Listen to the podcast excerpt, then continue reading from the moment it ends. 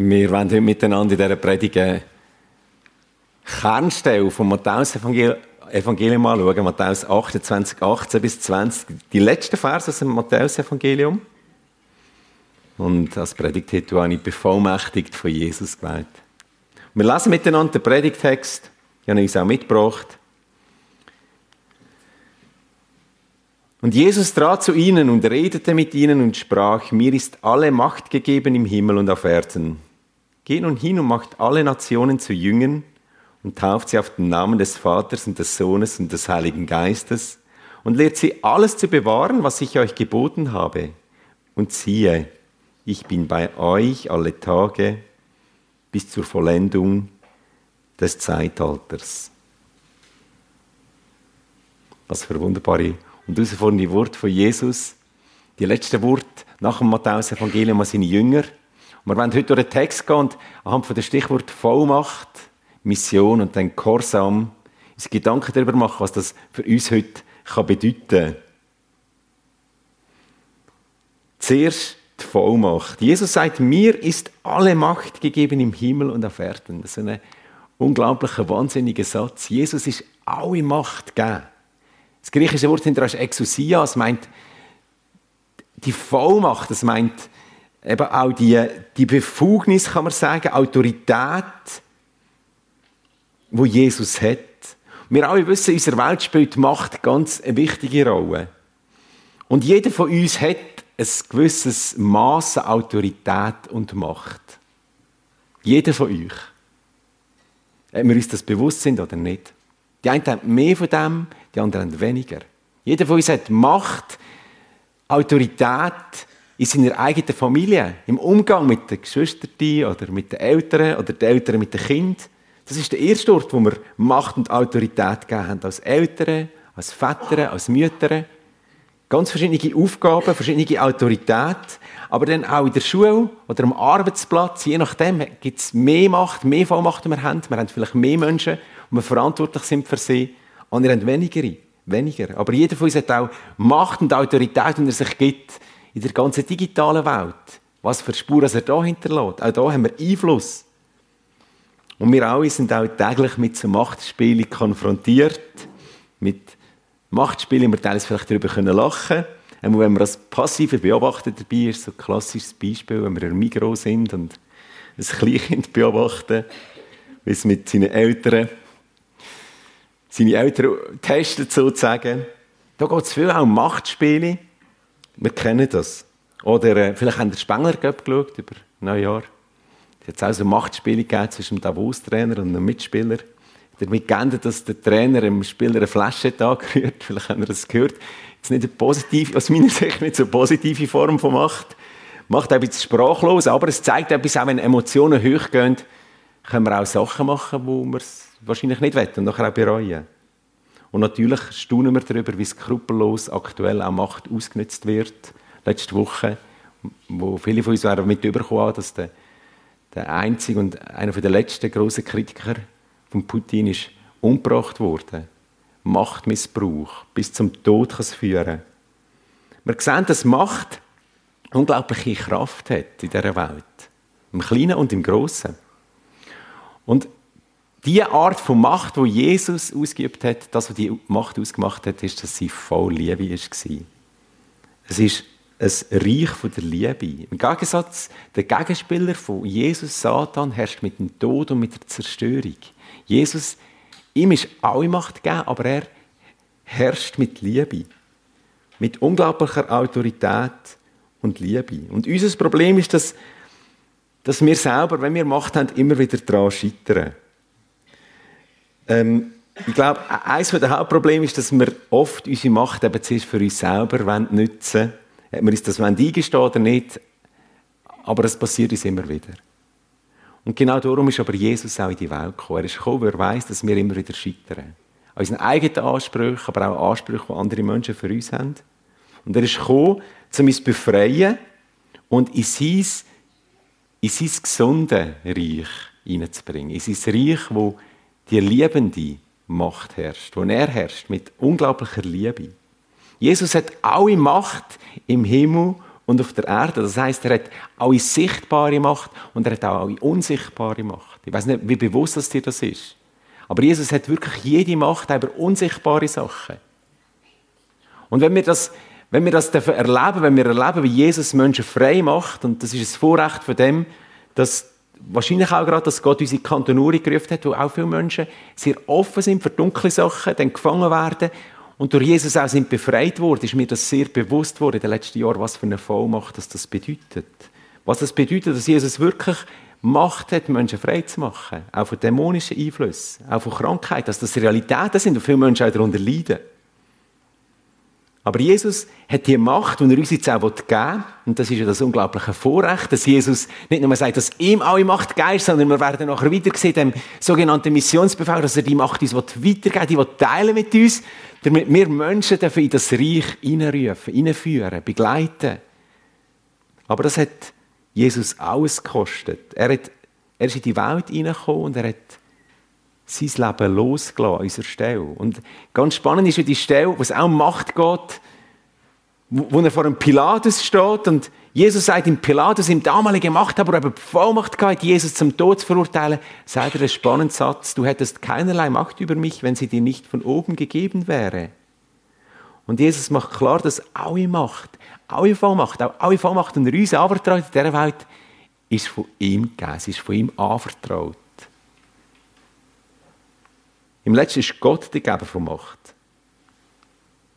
Und Jesus hat selber seine Macht, seine Herrlichkeit zuerst losgelassen, um in die Welt hineinzukommen. Er hat seine Macht behalten, aber dann hat er sein Leben losgelassen und ist bis, bis in den Tod gegangen, bis ans Kreuz gegangen. Und er hat sein Leben losgelassen, damit er uns aus dieser Macht der Sünde, aus dieser Macht vom Reich von Satan kann befreien und in seine Freiheit können führen Jesus ist auferstanden und darum kann er auch zu seinen Jüngern sagen, als Auferstandenen, mir ist alle Macht gegeben, im Himmel und auf Erden. Jesus hat sich die Macht nicht genommen. Wir Menschen nehmen sie oft Macht, weil wir etwas vielleicht gerne wetten. Manchmal auch Macht, wo es nicht zusteht. Jesus hat die Macht sogar losgelassen und der Vater hat sie wieder zurückgegeben. Und Jesus wird uns die Macht geben und er hat mit seinem Blut dafür gezahlt. An vielen Stellen macht Jesus klar, dass wenn wir in seine Nachfolge hineinkommen, dass er uns die Macht anvertrauen dass er die Macht, die er hat, mit uns teilen Aber die Macht ist allein an Namen von Jesus gebunden und an seine Person. Also nicht an Namen, nicht das magisches Denken, wenn wir den Namen von Jesus sprechen, passiert etwas, aber an seine Person.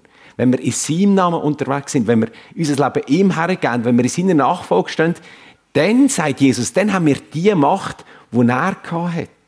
Und das ist etwas Faszinierendes, auch etwas Unglaubliches. Die gleiche Macht, die er hatte, sagt er, die will er uns anvertrauen, damit das Menschen frei werden. Und Jesus will uns die Autorität geben, die er hatte. Die Autorität können wir uns nicht nehmen, aber er kann uns die schenken. Und eben dort, ich habe es vorher schon erwähnt, dort, wo wir das erleben, wo wir erleben, dass Menschen frei werden, dass Menschen vielleicht auch geheilt werden, aber vor allem, dass Menschen gerettet werden, das ist das Wichtigste und Schönste überhaupt. Dort, wo du das darfst erleben und dort, wo du das vielleicht schon erlebt hast, weißt du, dass das eine Faszination auch auslöst. Und Jesus hat das mit seinen Jüngern auch erlebt. Die hat er losgeschickt und die sind gegangen, haben Menschen geheilt, haben Dämonen austrieben. Und im Lukas 10, 20 sagt Jesus zu ihnen, ein wichtiger Vers, gerade wenn es um Vollmacht geht und vielleicht auch wenn du die Erfahrung schon gemacht hast oder erlebt hast, dass, dass Menschen befreit werden von dunklen Mächten, dass, dass da wirklich auch eine, eine übernatürliche Kraft ist und er uns anvertraut hat. Das sagt nämlich Jesus, doch darüber freut euch nicht, dass euch die Geister untertan sind, freut euch aber, dass eure Namen im Himmel geschrieben sind. Das größte Geschenk, was es gibt, das wichtigste Geschenk, was es gibt, ist, dass unser Name im Buch vom Leben steht, im Himmel festgeschrieben ist. Und Jesus will uns seine Vollmacht anvertrauen, dir und mir und jedem von uns, der Nachfolge steht, damit dass wir mithelfen dass Menschen ins Buch vom Leben hineingeschrieben werden. Und über das sollen wir uns freuen. Wir dürfen uns auch darüber freuen. Natürlich, es macht Freude, wenn wir sehen, dass Menschen frei werden. Aber das Wichtigste ist, dass Menschen gerettet werden. Dass Menschen ein neues Leben bekommen. Dass Menschen erkennen, dass Jesus sein Leben hergegeben hat, damit wir gerettet werden Und wir kommen zum Zweiten, zur Mission. Ich weiss, die drei Verse, die sind so dicht, da ist so viel drin, wir können heute nur annähernd daran kratzen, aber mein Anliegen ist, dass wir etwas von dieser Vollmacht, die Jesus uns gegeben von dem Auftrag, den er für uns parat hat, dass uns das vielleicht neu ansteckt. Und er sagt dann zu seinen Jüngern, nachdem er von der Vollmacht geredet hat, sagt er zu ihnen, geht nun hin und macht alle Nationen zu Jüngern. Jesus sagt nicht direkt, ich gebe euch seine Vollmacht, aber er macht klar, ihm ist alle Vollmacht gegeben. Und wenn wir in seinem Namen gehen, ja, dann dürfen wir Anteil an dieser Vollmacht. Und er gibt uns die Aufgabe, zu gehen. Menschen zu Jünger zu machen. Und ganz, ich wollte ganz einen kurzen missionsgeschichtlichen Überblick machen im Alten Testament, einfach, dass uns bewusst ist, was da gerade passiert ist. Es ist etwas ganz Besonderes passiert. Vor allem ab Pfingsten passiert es dann noch mehr. Wir sind ja noch vor Pfingsten, aber Jesus nimmt das da wie vorher weg. Etwa vor 3000 Jahren, also 3000 Jahre, jetzt, also von jetzt, aber vor 3000 Jahren zurück, hat, hat der Salomo den Tempel gebaut. Und der Tempel im Tempel, der Tempel der gebaut, zum, weil Gott den Auftrag gegeben hat, wo er gesagt hat, er will bei uns Menschen wohnen. Das ist Gottes Anliegen immer gewesen, dass er zu uns Menschen kommen will, dass er näher sein bei uns, dass er bei uns wohnen will. Und es gibt ganz ähm, eine faszinierende, äh, oder äh, ja, aus meiner Sicht eine faszinierende Tatsache, dass im, der wichtigste Ort vom Tempel das Allerheiligste war. Also der Tempel hat mehrere Teile gehabt, nur ganz kurz und im Allerheiligsten, dort war Gott selber. Gewesen. Wir lesen nachher gerade den Vers, was das bedeutet hat.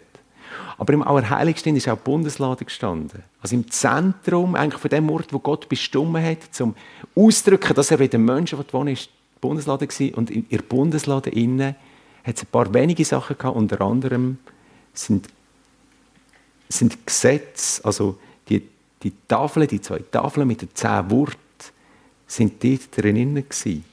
Und Gott macht mit dem klar, dass im absoluten Zentrum von dem, was er will, für uns Menschen seine Grundlage ist, sein Wort.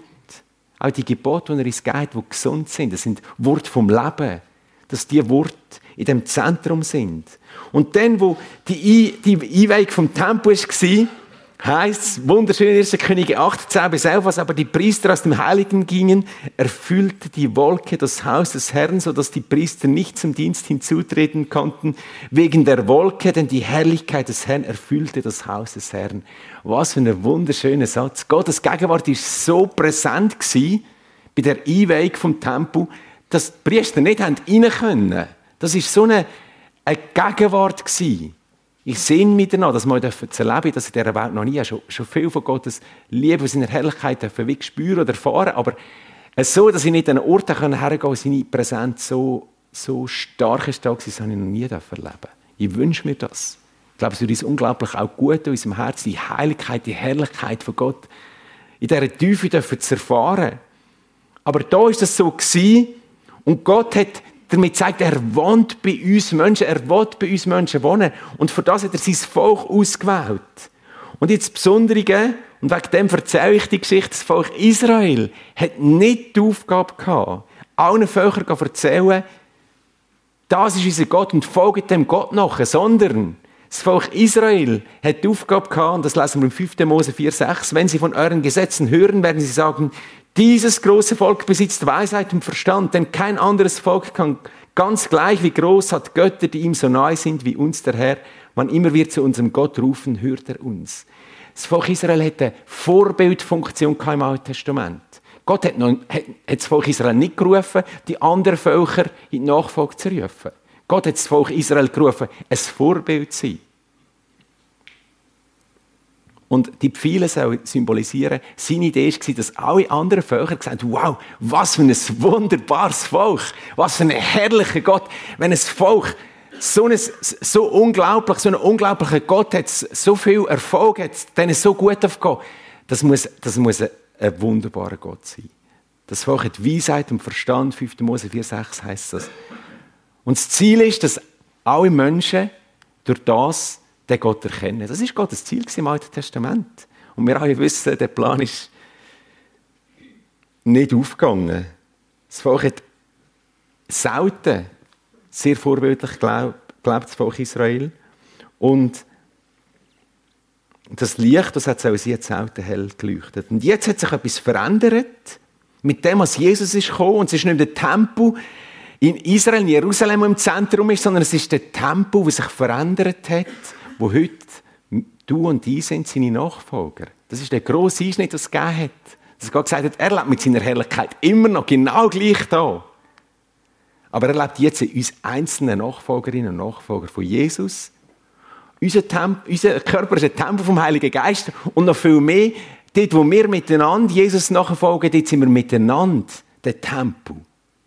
Die Gemeinde ist der neue Tempel. Und mit dem kommt auch der neue Auftrag, dass jetzt Jesus zu seinen Jüngern sagt, jetzt ändert sich etwas. Aber jetzt haben ihr die Aufgabe zu gehen. Jetzt ist es nicht mehr so, dass alle kommen, sondern jetzt, jetzt soll das Evangelium raus. Alle Menschen sollen das wissen. Alle Menschen sollen in die Nachfolge von Jesus hineingerufen werden. Und dass der Lieb von, Jesus soll sich um die ganze Welt herum verbreiten. Da ist etwas absolut Entscheidendes passiert in dem Moment. Und die Pfeilrichtung hat sich umgekehrt und sagt, jetzt geht nun, geht nun hin und macht alle Nationen zu Jüngern. Die Stoßrichtung hat sich verändert. Wir haben kurz ins Alte Testament angeschaut, Missionsgeschichte, was hat sich verändert? Und wenn wir uns jetzt kurz noch Gedanken machen, ja, und wie ist das umgesetzt worden, dann merken wir, dass das leider schon von Anfang an auch da oft die Jünger und wir Christen rigoros gescheitert sind. In den ersten Jahren der Gemeinde ist die Gemeinde in Jerusalem geblieben, obwohl Jesus gesagt hat, geht. Und erst als die Verfolgung ist gekommen, sind sie wirklich gegangen. Ähm, und auch heute, ich weiß nicht, wie es euch geht, aber ich tue mich immer wieder sehr schwer damit, das Evangelium von Jesus sehr offensiv weiterzugeben. Ich glaube, vielen von uns geht das so. Wieso fällt uns das so schwer? Wieso ist der erste Christen und auch die ganze Kirchengeschichte wir gehen nicht der Kirchengeschichte durch, aber in der Kirchengeschichte würden wir das sehen. Das hat viele Jahrhunderte gebraucht, bis die Leute überhaupt gegangen sind, alle Völker zu erreichen. Wieso? Wieso tun wir es so schwer? Und ich habe für mich wie so, ich weiß nicht, ob das Gründe sind, aber fünf Lügen aufgeschrieben. Ich finde, es passt wunderbar zu dem, was der Severin vorher auch gerade das, äh, das mit dem Sketch aufgezeigt hat, was Möglichkeiten sind, zum Evangelium weiterzugeben. Aber fünf Lügen, wo, wo ich bei mir in meinem Leben immer wieder feststelle, und ich glaube, wo wir Christen immer wieder haben, wieso sind wir nicht bereit, das Evangelium weiterzugeben? Wieso sind wir nicht bereit, rauszugehen, oder nicht nur rauszugehen, sondern einfach in unserem Umfeld Jesus zu bekennen? Wieso tun wir es so schwer? Und wir schauen die fünf Lügen an. Die erste Lüge, du hast nichts zu sagen. Dein Leben ist zu wenig kraftvoll. Und ja, es ist wahr, wir haben das gleiche Problem, das Israel hatte. Israel war nie wirklich ein Vorbild für die Völker. Und der Plan von Gott und der Kampf mit Israel ist, ist natürlich Gottes Plan, ist schon zur Erfüllung gekommen. Aber sie haben oft nicht das gemacht, was er ihnen gesagt hat. Und das Wunderbare ist, dass wir gesagt Gott ist mit Israel zum, zum Ziel gekommen, obwohl sie oft nicht das gemacht haben, was er wollte. Und das Wunderbare für uns ist, dass Gott auch mit unserem Leben zum Ziel kommt, auch wenn wir oft wieder scheitern. Aber die Lüge, die Lüge, die ist einfach nicht wahr. Gott geht seinen Weg mit fehlerhaften Menschen und es ist eben sein Weg, dass er uns braucht mit unseren Fehlern, dass wir sein Evangelium verkünden. Wenn du darauf wartest, bis du das Gefühl hast, jetzt bin ich aber wirklich ein vollmächtiger Christ und jetzt ist gut, jetzt kann ich endlich Jesus bekennen. Also, bei mir wäre es so, ich würde Jesus gar nicht bekennen. Weil ich glaube, in unserer Welt, wo wir leben, in diesem Zerbruch, sind wir immer in dieser Spannung, wo wir uns oft zu wenig würdig fühlen, Jesus zu bekennen. Aber spannend ist genau dann, wenn du anfängst, Jesus zu bekennen, wirst du merken, dass seine Vollmacht kommt. Und plötzlich merkst du, dass du eine Vollmacht ist, die eben er schenkt. Wir müssen nicht uns bekennen, sondern wir dürfen Jesus bekennen. Und das ist das Wunderbare. Der Arno Backhaus hat mal gesagt, Mission ist, wenn ein Better dem anderen sagt, wo es was zum Essen gibt. Wunderschöner, pointierter Satz. Ein Bettler sagt dem anderen Bettler, wo das Essen ist. Der eine Bettler sagt nicht, wie gut das er ist und wieso das ihn Jesus verändert hat, sondern er sagt, wo das Essen ist. Und das Essen ist Jesus. Wir dürfen auf Jesus herweisen. Wir müssen nicht uns selber verkünden, sondern wir dürfen Jesus verkünden. Und darum müssen wir auch nicht warten darauf. Weil wenn, wenn da Stimmen sind im Leben sagen, ja, ich, ich kann das nicht, ich habe ja nichts zu sagen. Nein, das ist eine Lüge. Logisch hast du nichts zu sagen, aber Jesus hat etwas durch dich zu sagen. Das ist die erste Lüge. Jesus will dich brauchen, er kann jeden brauchen und er wird jeden brauchen, der parat ist. Die zweite Lüge, es ist zu schwierig. Jesus sagt, wir sollen alle Nationen zu Jünger machen. Und logisch, der Auftrag über, überfordert uns. Wir müssen ja nicht anfangen und alle Nationen, er meint das nicht für einen Einzelnen, sondern er meint das für alle Christen. Darum, unsere Aufgabe ist, es lenkt, dass wir in unserem Umfeld einfach mal anfangen. Im ganz Kleinen. In der eigenen Familie oder an der Arbeitsstelle oder einfach da, wo wir sind. Es lenkt, dass wir mal dort mutig sind. Dass du vielleicht mal auf, keine Ahnung, auf, äh, wenn du auf Social Media unterwegs bist, mal ein Bibelvers postest. Also einfach parat bist, steht auch dein Alte als Nachfolgerin oder Nachfolger von Jesus. Gerade letzte Woche hat mir äh, ein junger Master gemeint, ein Video geschickt, ähm, wo er selber ist im SRF äh, irgendwie so einer Sendung, die ich gar nicht kennt, SRF Unlocked heisst, das ist er interviewt worden. Bei einem Fest ist so eine Frau gekommen, ein spezielles Format. Es ist auch nicht ganz jugendfrei, also nicht wegen ihm, sondern sie haben eine zweite Person interviewt, wo, äh, ja, wenn ihr es nachher schaut, werdet ihr selber sehen, ist ein bisschen tragisch auch, aber das Wunderschöne ist der Gegensatz zwischen diesen zwei Personen. Es geht darum, dass sie gefragt hat, öffnest du mir dein Handy? Darf ich dein Handy hineinschauen? Und er hat gesagt, ja, du darfst. Also seine Frau angerufen und gefragt, ist okay, wenn ich mich interviewe? Und nachher hat sie, hat sie gesagt, okay, mach es nur. Und nachher hat er sein Handy geöffnet. Und da sind natürlich viele Sachen über sein Glauben sichtbar geworden. Er ist noch nicht lang äh, ein Nachfolger von Jesus. Die wollte ich zwei Ausschnitte aus dem Video kurz zeigen. Dann könnt ihr das auch auf SRF nachschauen. Ganz Interview. Nachher kommt die Frage, die Frage, wo habt ihr euch kennengelernt? Ist natürlich ganz verkürzt. Die Geschichte ist viel länger, aber mir hat das, so, mir hat das einfach so fasziniert, zu sehen, wie ein junger Mann, der vor einigen Jahren Jesus kennenlernen dazu steht. Später hat er noch eine Bibel-App, die sie findet und fragt, was ist das genau? Und sagt, das lese ich am Morgen. Und so schön einfach im Alltag, wie, wie, wie wir im Alltag Klar, nicht jeder von uns wird gerade von SRF interviewt. Und ihnen hat er sicher auch viel, viel Mut gebraucht. Aber es ist für mich so ein Zeichen, er ist einer, der auch zwischen seinem Status, er, er steht zu seinem Glauben und Gott braucht das. Er braucht ihn so als Zeugnis. Aber das Wunderbare ist, so schnell, eben so schnell haben wir das Gefühl, dass, dass wir überfordert sind.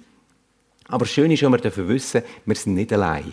Wir sind nicht allein. Dass der Devin ist zum Glauben gekommen, da sind ganz viele Menschen hinter dran gewesen. Er hat seine Mutter eingeladen, die eben Krebs hatte. Gleichzeitig ist er selber in einer anderen Gemeinde eingeladen worden. Und dann ist das Schritt für Schritt gegangen. So Geschichten sind immer, da sind ganz viele Menschen dran. Und bei all diesen Menschen, die ich sehe, die in den letzten Jahren in unserer Gemeinde zum Glauben kommen, sind ganz viele Menschen hinter dran. Und ich finde, das ist so beruhigend. Gott braucht nicht einfach Du, du bist nicht überfordert. Gott braucht den mit deiner Art und Weise, wo du parat bist. Der braucht jeden von uns. Und dann im Großen und Ganzen kommt das zusammen und dann dürfen Menschen den Jesus kennenlernen. Jetzt äh, stockt es gerade irgendwie. Kannst du mir die nächste Folie versuchen nachher zu geben? Egal. Mach einfach weiter. Nächste Lüge. Niemand wird sich bekehren. Und es ist wahr, oft gibt es keine Reaktion, wenn wir zu Jesus stehen. Danke, super.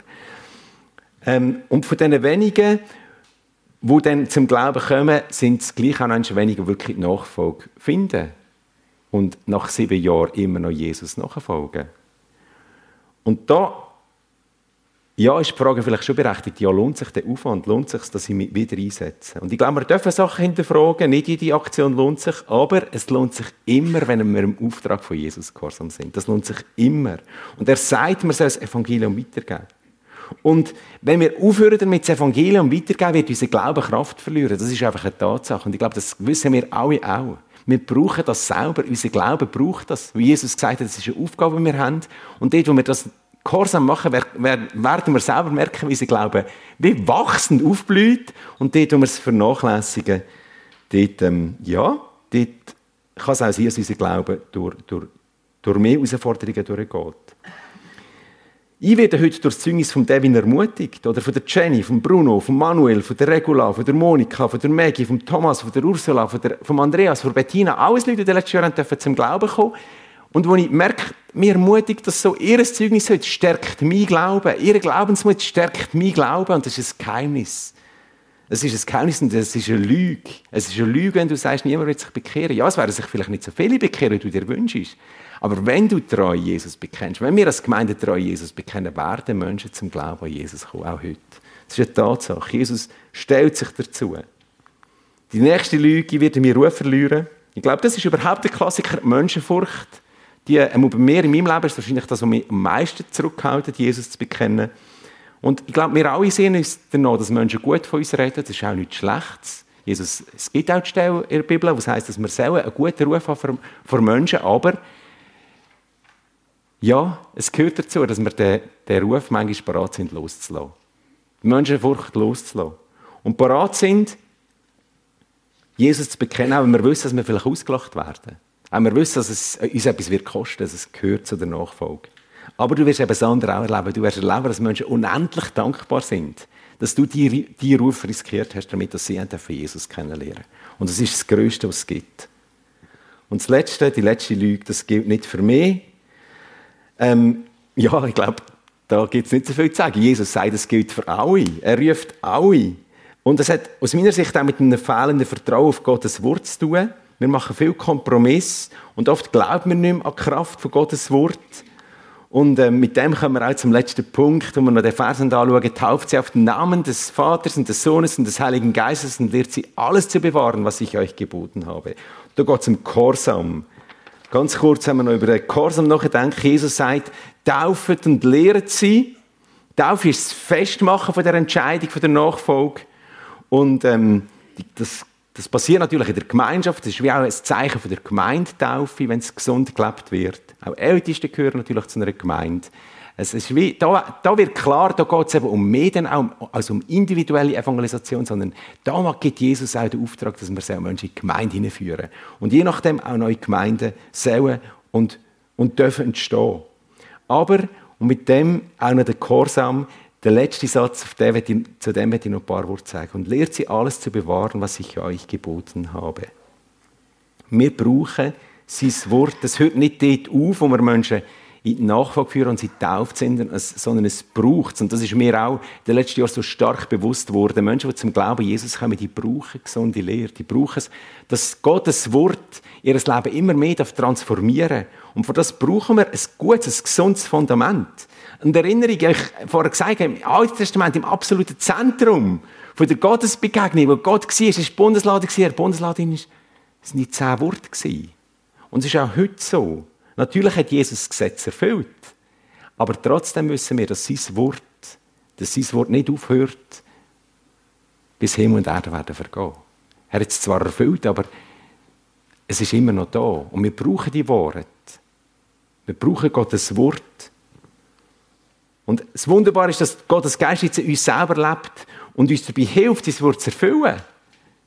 Wir selber schaffen es nicht. Wir brauchen immer die Vergebung. Aber es, es braucht die Entscheidung, dass wir an dem Wort festheben. Das Spurgeon hat das mal so wunderschön gesagt. Entschuldigen Sie, wenn ich Ihnen einen simplen Vorschlag mache. Öffnen Sie die Tür und lassen Sie den Löwen los. Er wird schon selbst für sich sorgen. Na bitte, die Angreifer sind geflohen.